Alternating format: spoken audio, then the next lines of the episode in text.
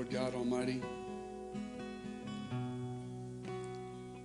please meet us in this place this morning with a special measure of grace, with a special measure of your Holy Spirit opening our hearts, opening our minds, and ministering to us. Not from Pastor David's words, but from the Word of God. Lord, we're opening up your Word because we want to hear from you. So, Lord, meet us in this place of study, in the exposition of your Word. In the mighty name of the King of Kings, of the Lord Jesus Christ, we pray. All God's people said, Amen. Amen. You may have a seat. Um, first off, I just want to say thank you to my wife and thank you to all the church body here for allowing me to go spend last weekend at Calvary Chapel Stone Mountain uh, with Pastor Sandy Adams. We had an awesome weekend. It was a very refreshing weekend nice, relaxing weekend. We spent the weekend uh, uh, reading the scriptures, in prayer, singing songs, worshiping, and it was just great rubbing shoulders with other Calvary Chapel pastors. And I can truly say with all my heart, I feel refreshed. I feel refreshed, and I'm ready to go again. I'm ready to go again, and my battery's recharged and ready to go at it at ministry. Amen? Amen? The title of my message this morning, turning your Bibles to James chapter 4, we're going through the whole entire chapter this morning. The title of my message is The War Within and a Grace That is Greater. Now, I need to say this up front because in the South, we like to go to, we go to church on a regular basis. But I need you this morning to open your hearts. Open, uh, this is a special exhortation to open your hearts, to be honest, and to be raw this morning because it, it really impacted my life and my heart this week as I studied this passage. But I want you to be honest, I want you to be raw, and I want your hearts to be open because this is a, a, a subject that's very applicable for today. And it is very applicable to every single believer's life. There is a war within the Christian's heart when it comes to this area of our flesh and sin. But I got good news. There's a grace that is greater to deal with that sinful heart. And God in this passage, and you can lay it out like this verses 1 through 4 of this passage, we're going to talk about the war within. And then, then verses 5 through 17, we're going to talk about the, the grace that is greater. But there is a war within every believer, every believer's heart, a war between the spirit and the flesh. How many of you ever seen, ever known, heard of a well known minister to fall from grace or someone that was real popular um, to be serving the Lord, to be on fire, and then they fall? And it breaks your heart. It, it hurts our hearts to see a minister fall. I was reading this week about a well known minister and his battle within. This minister was greatly admired he was a righteous man, a caring man. He served the Lord faithfully for many years. He was an intercessor. He was a man of integrity and honesty. He loved the Word of God. He was a worshiper. He was the one that stood up in front of others and preached. Even his enemies acknowledged his zeal for the Lord.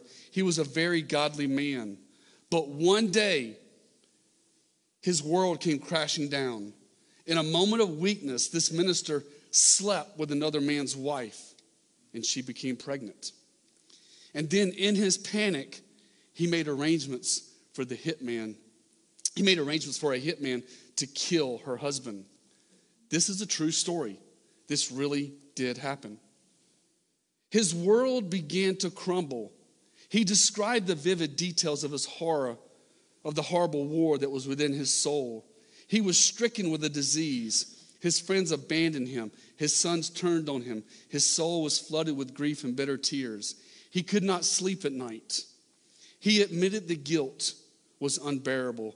He came under the chastening of the rod of God. He said, he said in, in, in his writings, he said, My burden is intolerable, my sin has caught up with me, my body is racked with pain, my bones ache, I am in great pain, I am overcome with shame. I have reproached God's name. I am a fool. I am a hypocrite. From morning to evening, I am oppressed. I rightfully deserve judgment because of my foolish decisions. These were the words of a well known, famous minister. That minister was King David.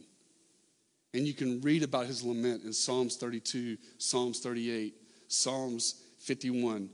But the fact, the truth of the matter is that there is a silent battle that takes place in the heart of every believer. And that's why I ask you this morning to be raw, be honest, and be open. Because I know there's a war within me. It's an invisible battle that nobody around can see. At times, it is suppressed. At other times, it rages like a forest fire. It is the war within. Does anybody know what I'm talking about, or is it just Pastor David?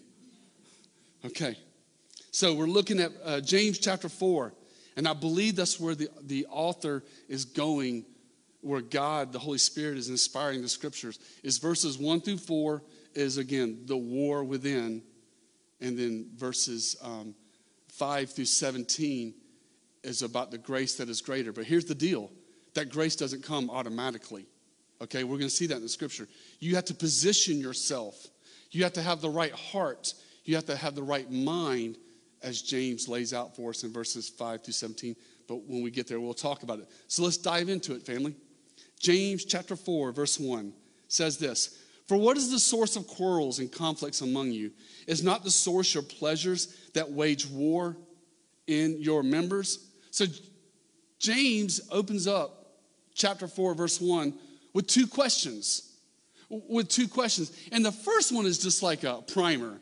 It's like just to get them thinking. Like, you know, he says, What is the source of quarrels and conflicts among you? So he gets his audience thinking. And then the second half of verse 1, he goes straight for the heart with his second question to say, No, it's not the people around you, it's the heart within you. It's not the source your pleasures that wage war against your members. This, where does desire, where does the desire for sin come from? As Christians, we like to play the blame game. We like to blame everybody around us except ourselves. And James here in, in chapter 4, verse 1, he is correcting their understanding and our understanding. The desire for sin comes from our flesh, it comes from that thing within. See, when you become a born again Christian, you're brought to life, you're given this new life, but you're still carrying around this old man. This old man will not be completely eradicated till you get your new body in heaven. So there's this constant battle between the spirit and the flesh. Look at verse 2. He says, he goes on. He says, You lust and you do not have, so you commit murder. You are envious and cannot obtain, so you fight and quarrel. You do not have because you do not ask. What's he describing there? He's describing the war within. If you count it up in verse 2, six times he says, You, you, you, you, you, you. Six times. He's talking to the believers you know, one of the things I love about Scripture is I, I love the, all the doctrines of the New Testament. They're cohesive. In other words, they all blend in together. They, none, no scripture contradicts another scripture. They all work together. And in Romans chapter 7, Paul talks about this exact same thing that James talks about, where he says in Romans 7, verses 20 through 23, Paul describes the war within him, the Apostle Paul. He says, Now if I do what I will not to do, it is no longer I who do it, but the sin that dwells in me. I find then a law that evil is present with me, the one who wills to do good. For I delight in the law of God according to the inward man.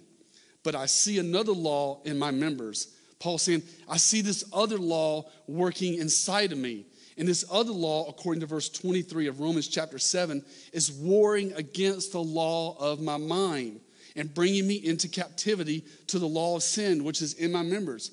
Family, friends, if Paul struggled with the flesh, guess what? So are we.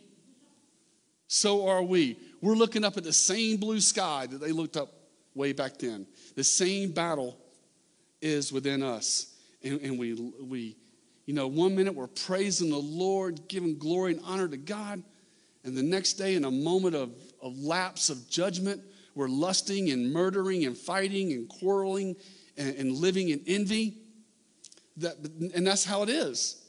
That's that war. He says in verse 3, he says, You ask and you do not receive because you ask with wrong motives so that you may spend it on your pleasures. You know, this war within us, it tempts us. It, it tempts us to focus on our carnal nature. But according to Galatians 2:20, we are called to crucify the old man. We are called to put him to death. And, and we're, we're called to let him, let him go.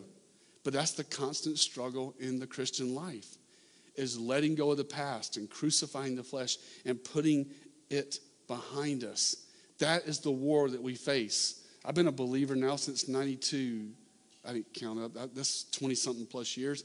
And I still face battles in my Christian life, you know? That, that, that's part of the, before I was a Christian, there was no battle.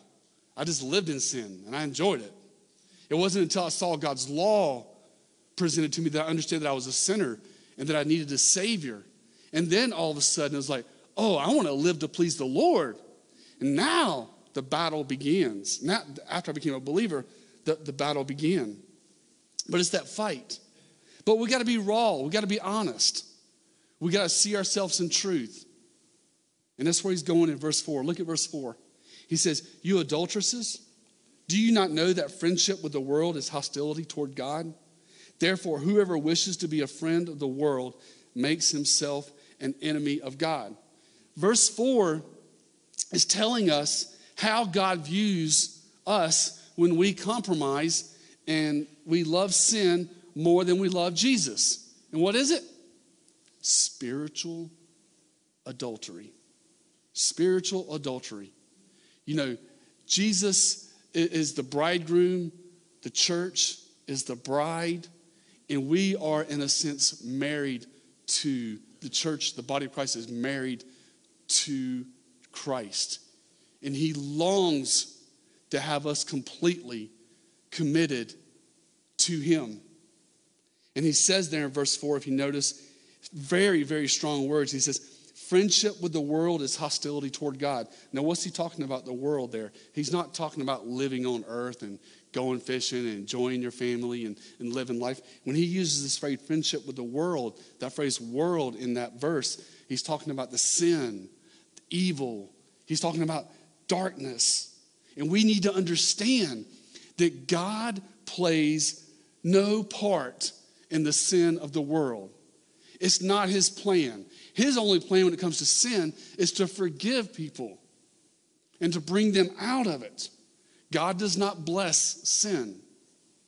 God does not approve of sin.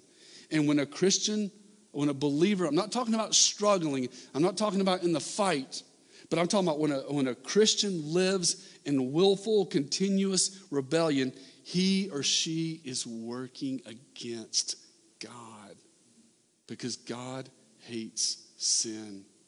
Now, we understand as Christians, we struggle with sin, we fight with it, we battle with it. And that's why we have grace.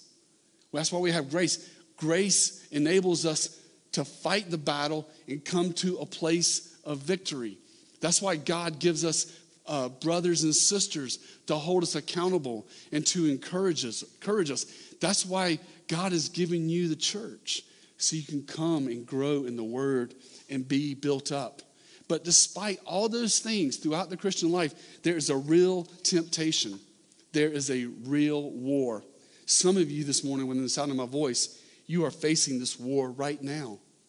And I'm here to stand before you and say, I am here to minister to you. I'm here to minister grace to you.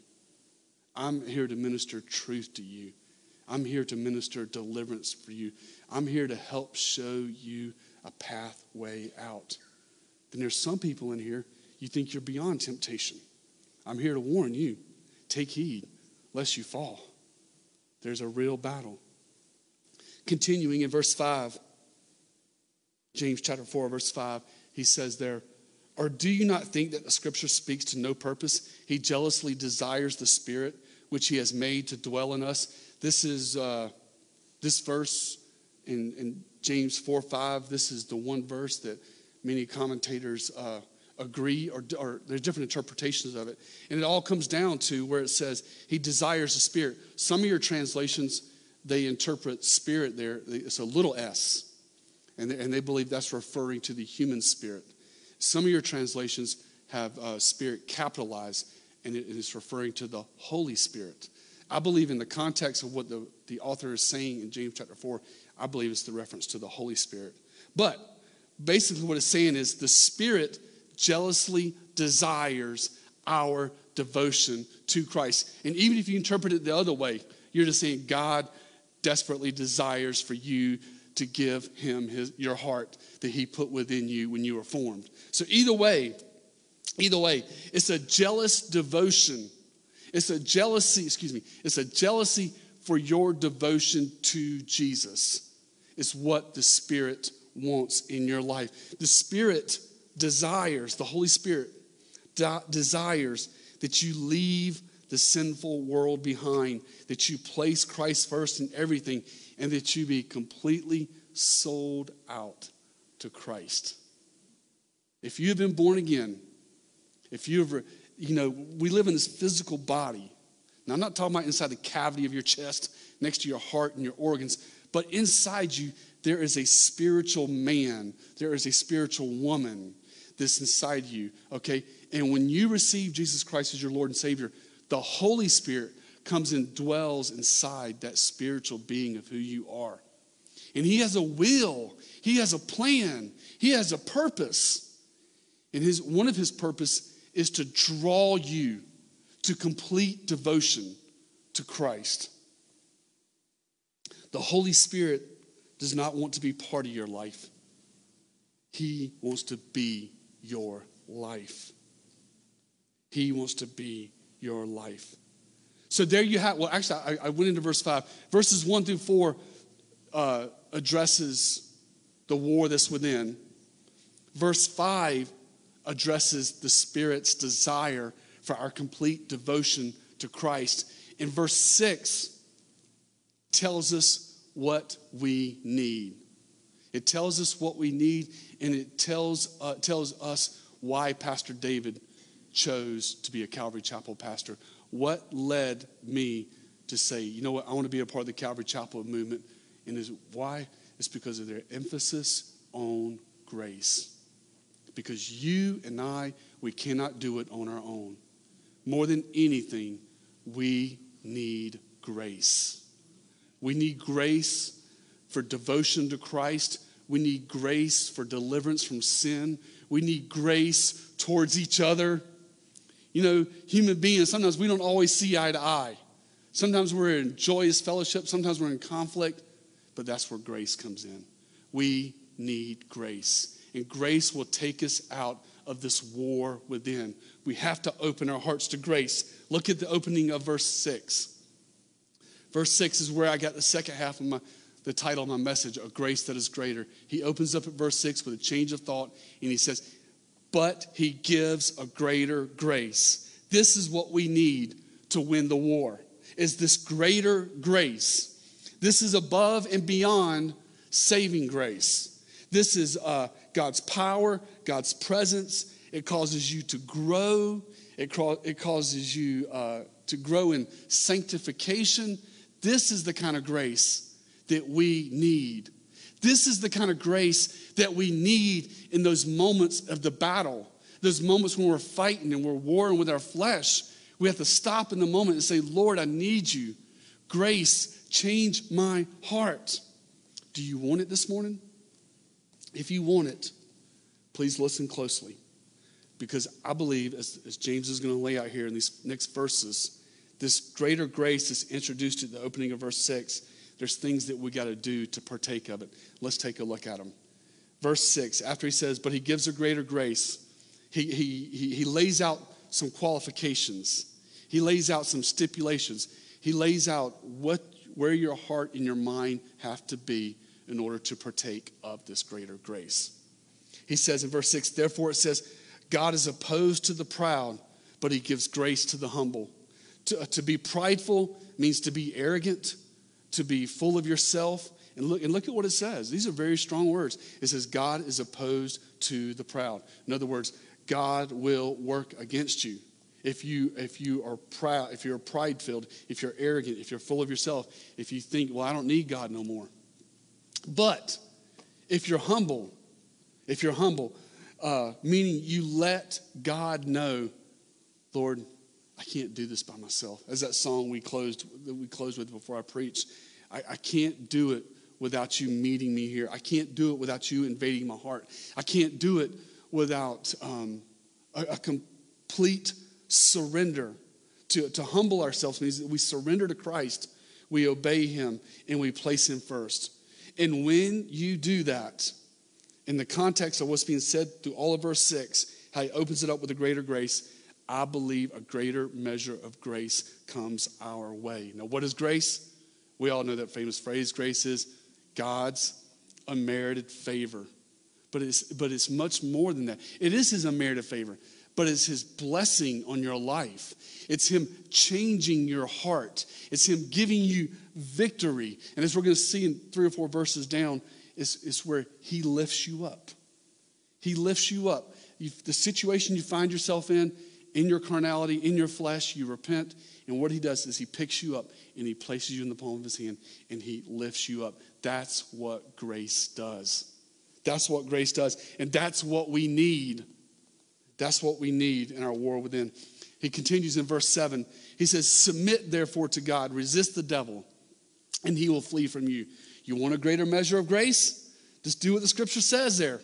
He, first, he says, submit to the Lord. What, is that, what does that phrase, submit to the Lord, mean? It simply means you follow his word.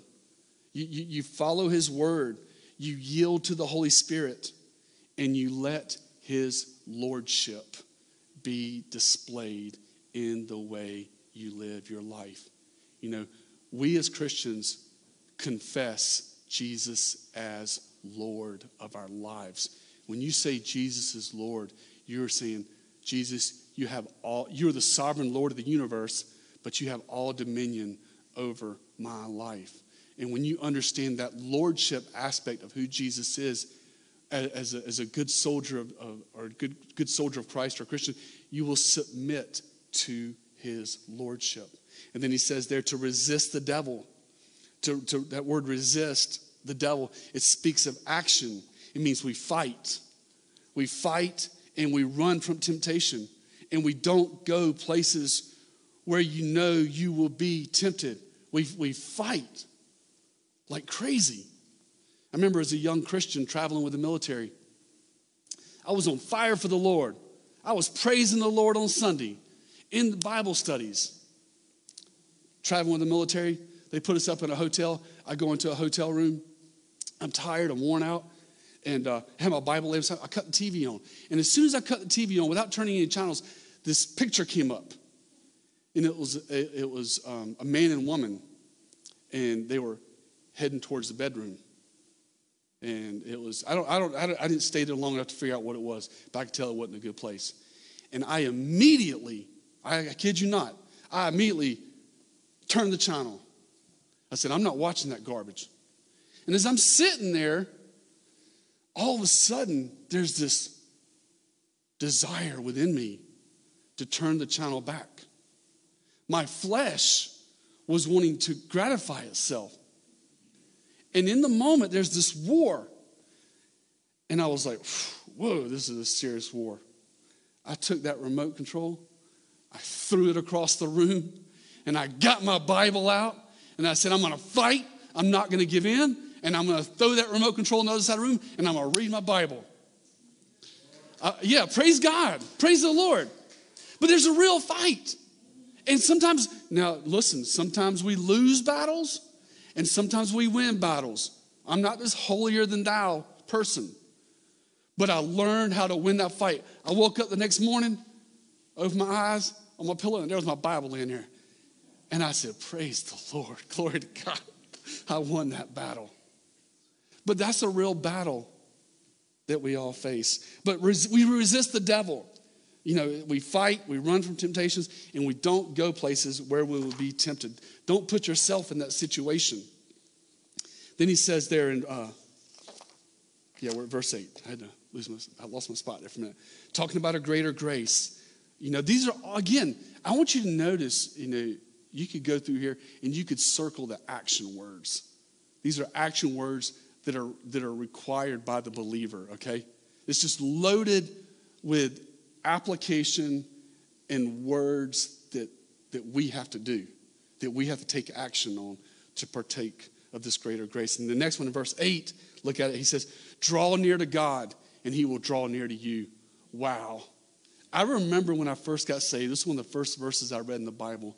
And in my coffin rack in the Navy, um, I, I, I, wrote this every single night in my coffin rack. It's the place you sleep, it's, the size of a coffin.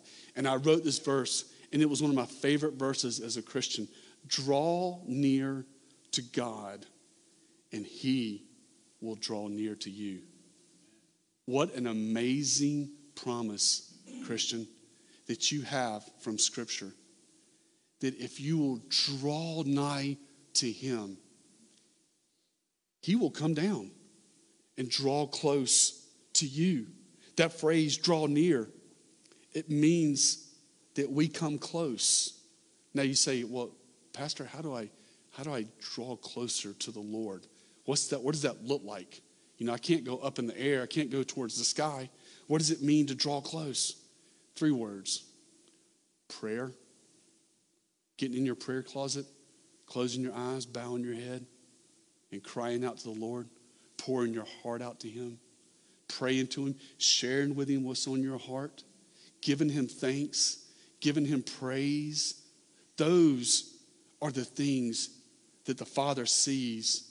And as you draw close to Him, He draws closest to you. Worship, singing songs, making music in your heart to the Lord. You know, I, I'm not sure if it's written in the Bible or not, but I've heard it quoted a lot. But praise looks good on you.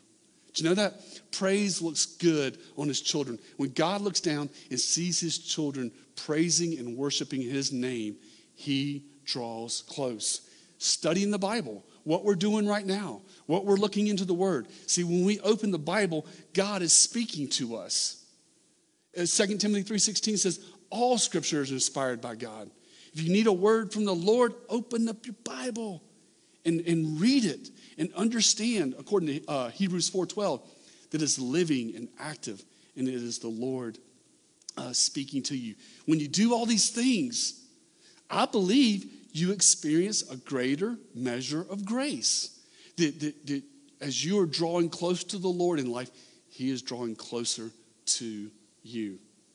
You know, one of the, the uh, one of my greatest helps in preparing a sermon every single every week is uh, my wife will tell you I go in my study, I, I, get out my Bibles, I get out my you know um, commentaries, I fire up the computer, I get my Word document going, and but the the greatest thing above commentaries or Bible logos or even my Bible's laying out to my side is that I, before I prepare a sermon, I spend time in prayer. And I spend some time with the worship music playing. Spend time praying. Lord, I just ask you to give me these words, give me this outline, help me put this together. You know, spend time prayer. And then praise and worship, you know, stir my heart, stir my emotions. Lord, take me in to this passage. Let me feel what James is feeling. Let me see what the, the, what the uh, recipients of the letter were going through. it's all these things that help me prepare a sermon is first drawing near to the Lord. Then he continues in verse 8. Let's look at the next part of it. He says, Cleanse your hands, you sinners, and purify your hearts, you double minded. Be miserable and mourn and weep.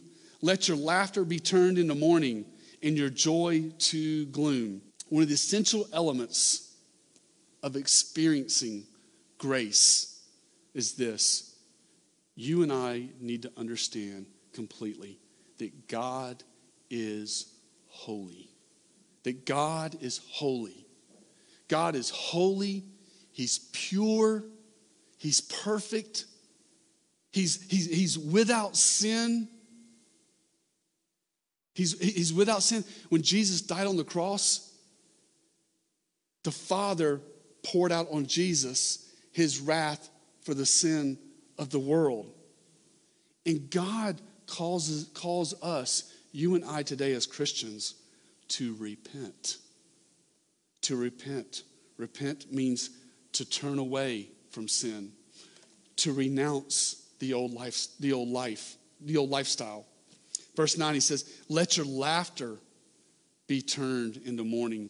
Before I was a believer, sin, love it. I was, I was digging it. I was, I was living in laughter in my sinful darkness. But when God opened my heart, that laughter and that joy of living in darkness turned into mourning. It turned into mourning. And I wept over my sin. I understood that the deeds of darkness weren't bringing me joy, but they were bringing me separation from the Lord.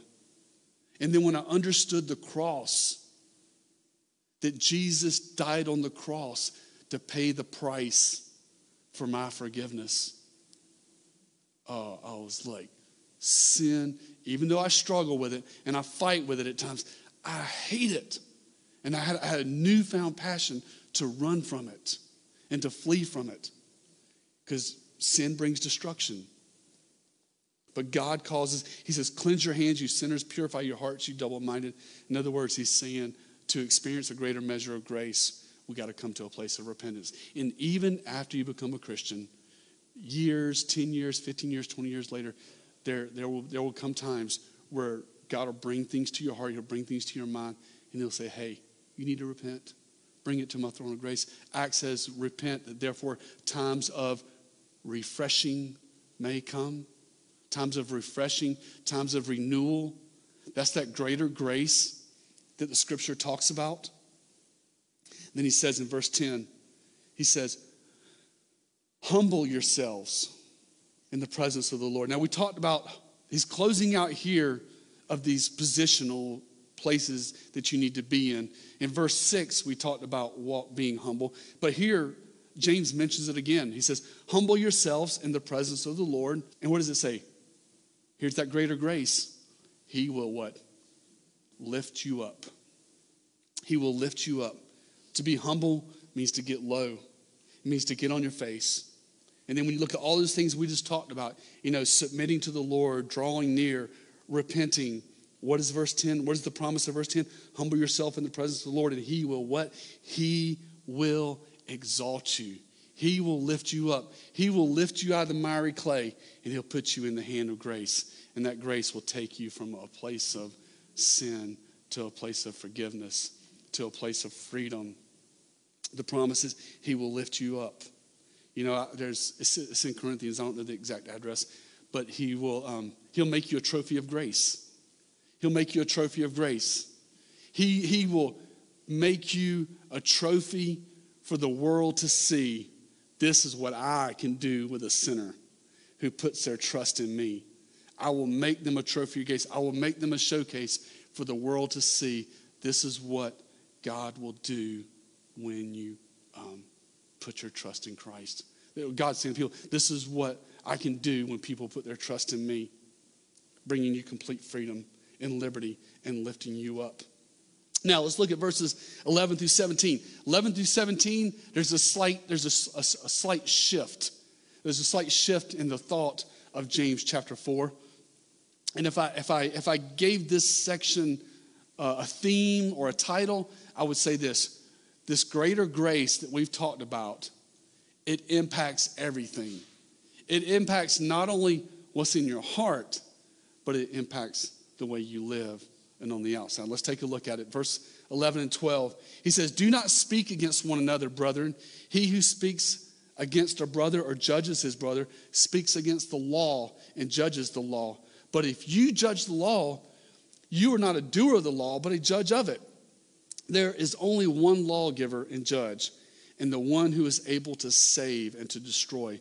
But Who are you who judge your neighbors? If you notice in verse 11, he uses the phrase brethren, brother, and brother. What does this speak of? What does this verse speak of? It speaks of family relations within the body of Christ. You could apply it to your family too, but, but he's, he's speaking to Christians, to these Jewish believers. He's speaking to this local church, and he's talking about the family relationship dynamics within their body. So we could talk about the family dynamics or the relationships within the body here. And so, how are we to treat one another? How are we to treat one another? How are we to talk to one another? How are we to care for one another? Is it important? And the answer is yes. Part of your Christian walk, part of you serving the Lord, includes not just your heart devotion and your surrender and your commitment to Jesus, but it also includes how we treat each other. Number one, we are called to love each other. We are called to love each other. There needs to be a deep, fervent love between all of us. People outside the church also, you know, our neighbors, our friends, and everyone in this world. We love them, but there needs to be a special, divine, holy love within the body of Christ. We're called to support each other. We're called to support each other. We're called to come alongside. You know, if if we see something going on with the Hipkins, we need to come alongside and help them. If you see something going on with the Fords, and you know, hopefully people will come alongside and help us. But we're called to support and help each other get through life. We're called to protect each other. We're called to protect each other, to protect our names, to defend one another. There needs to be this strong, impenetrable bond within the body of Christ. Do we have that? Are we moving in that right direction? I know I'm the pastor and I like to say a lot of good things, but I think for the most part, Calvary Chapel Irmo is. We, we, we have a strong body here of people that love one another, that support one another. Uh, I hear about phone calls and emails and people checking on one another, and I, th- I think it's pretty strong here. I think it's pretty strong here. And also, he talks about uh, don't judge. You know, don't judge. Don't be the ultimate authority over another believer's life and their relationship with Christ. When a brother or sister within the body sins, don't drop the gavel. Don't drop the gavel. Point them to Jesus because he's the ultimate judge. I'm not the judge. Blake's not the judge. Andy's not the judge. Jesus is the judge. I think this is where people get that phrase, judge not lest you be judged. I'm not sure about that. But, but the point is, uh, we point people to the ultimate judge, the Lord Jesus Christ. And we don't drop the gavel. Judgment belongs to the Lord. Our, now, it doesn't mean we don't call out sin or we, or we don't hold someone accountable.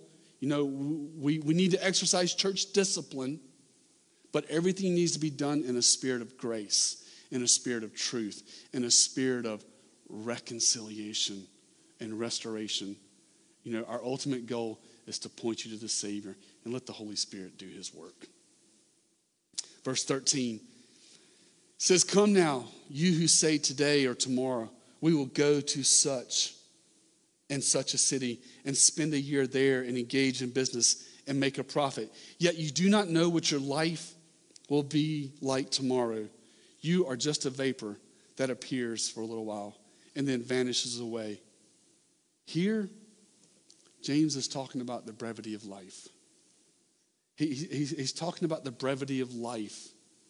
And, you know, we don't like to talk about passing away and, and we don't like to talk about death, but it's, it's part of the ultimate statistic. And nobody's ever dodged it. 10 out of 10 people die. You know, 100 years from now, roughly 100 years from now, everybody that is alive on planet Earth today will have passed away.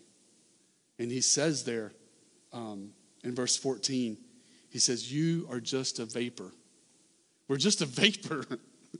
we're, just a, a, we're just a vapor. We're, we're here for a little while, and then we're gone. He says, you're just a vapor that appears for a little while.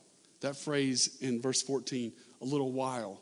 That little while is a reference to our life, to, to our life here on earth.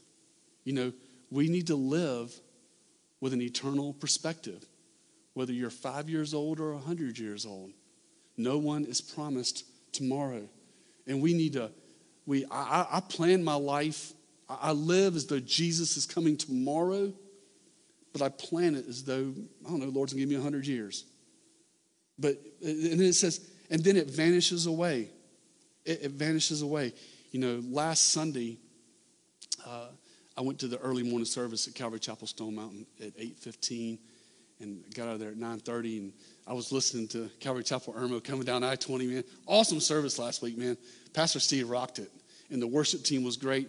But I stopped in Augusta for lunch and I stopped at a little restaurant. And it just so happens that this, this um, restaurant that I stopped for lunch was just a mile and a half away from my grandparents' grave. And I had to stop by there just to, just to reflect. You know, I understand that it's just their bodies and they've gone home to be with the Lord Jesus Christ. But it was just a, it was like a, mm, I don't like it. Because this is my grandma and grandpa that I loved. And my cousin Billy over here. And, and it's like, there was this part of me that just was like, I hate death. I hate what death does because it rips apart those, it takes those that we love and they're no longer with us. But then, in my moment of like, man, I miss grandma and grandpa, and just thinking about them, I was like, but they're in heaven. Because Second Corinthians chapter 5, verse 8 says to be absent from the body is to be present with the Lord. You know, there, there was this hope. So I, I didn't mourn as the wor- world mourns and that they pass away, because I will see them again. But sometimes we need to be reminded of the brevity of life and give our whole lives to serving Christ, knowing that only what's done for eternity will last. You know, we need to love our families, love, love our husbands, love your wives, wives, love your husbands greatly, love your children, love your church. Be thankful for all the Lord has given you and just saturate everyone with the love of Christ. Amen? So let's live with an eternal perspective. Let's, let's understand that truth. Um, and, and, and, be, and be mindful of pride. You know, in, in verse 13 says, Today or tomorrow we will go to such a city and spend a year there and engage in business and make a profit. The idea is that this person has no thought of God, no thought of eternity. And that's the greatest mistake in this world is to go through this life with no thought of eternity. But verse 15, verse 15 gives us insight on how we should talk about the future. Verse 15 says, Instead, you ought to say, If the Lord wills, we will live also. We, we will live and also do this or do that.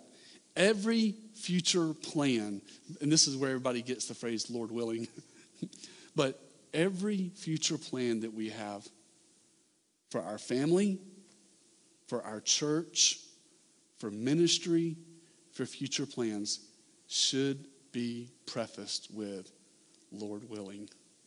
Lord willing. And that's really, I, I look at that as a, as a statement of faith too. You're saying, what you're basically saying is, this is what, this is what I want to do, these are the plans I have. But Lord, if it be your will, you know, you, it's a statement of faith saying that whatever you're looking forward to do, Lord, I'm going to trust you no matter what. And if this is indeed of you, you will bring it to pass. And if it's not of you, you, you will bring it to an end. But to say of all of our plans, Lord willing, we will move forward. Lord willing, we will do this. Lord willing, we'll have more children. Lord willing, our church will expand. Lord willing, we'll launch this ministry or launch that ministry. Lord willing, you'll get this job or get this job or move to the city or do this city. Very important that, that we surrender our future plans to the Lord. Verses 16 and 17. But as it is, um, you boast in your arrogance, and all such boasting is evil. Again, he's, he's talking about pride there. You, you boast in your arrogance. you know, a, a, a big mouth, a big heart with no thoughts of God. And, and all such boasting is evil. Even our thoughts, our plans, our actions in life, we need to look to the Lord to fulfill those plans, to put them in motion or to bring them to an end. And, and, but we shouldn't be boastful. We shouldn't be arrogant. You know, we should be careful with our voices to give all the glory and honor to God. You know, and that's not being religious, that's just being real. That's just saying, Lord, I want you to be honored. I want you to be glorified. I don't want to boast in myself. There's nothing worth boasting about me. But let, let us boast in Christ and celebrate and rejoice when God takes us to those places.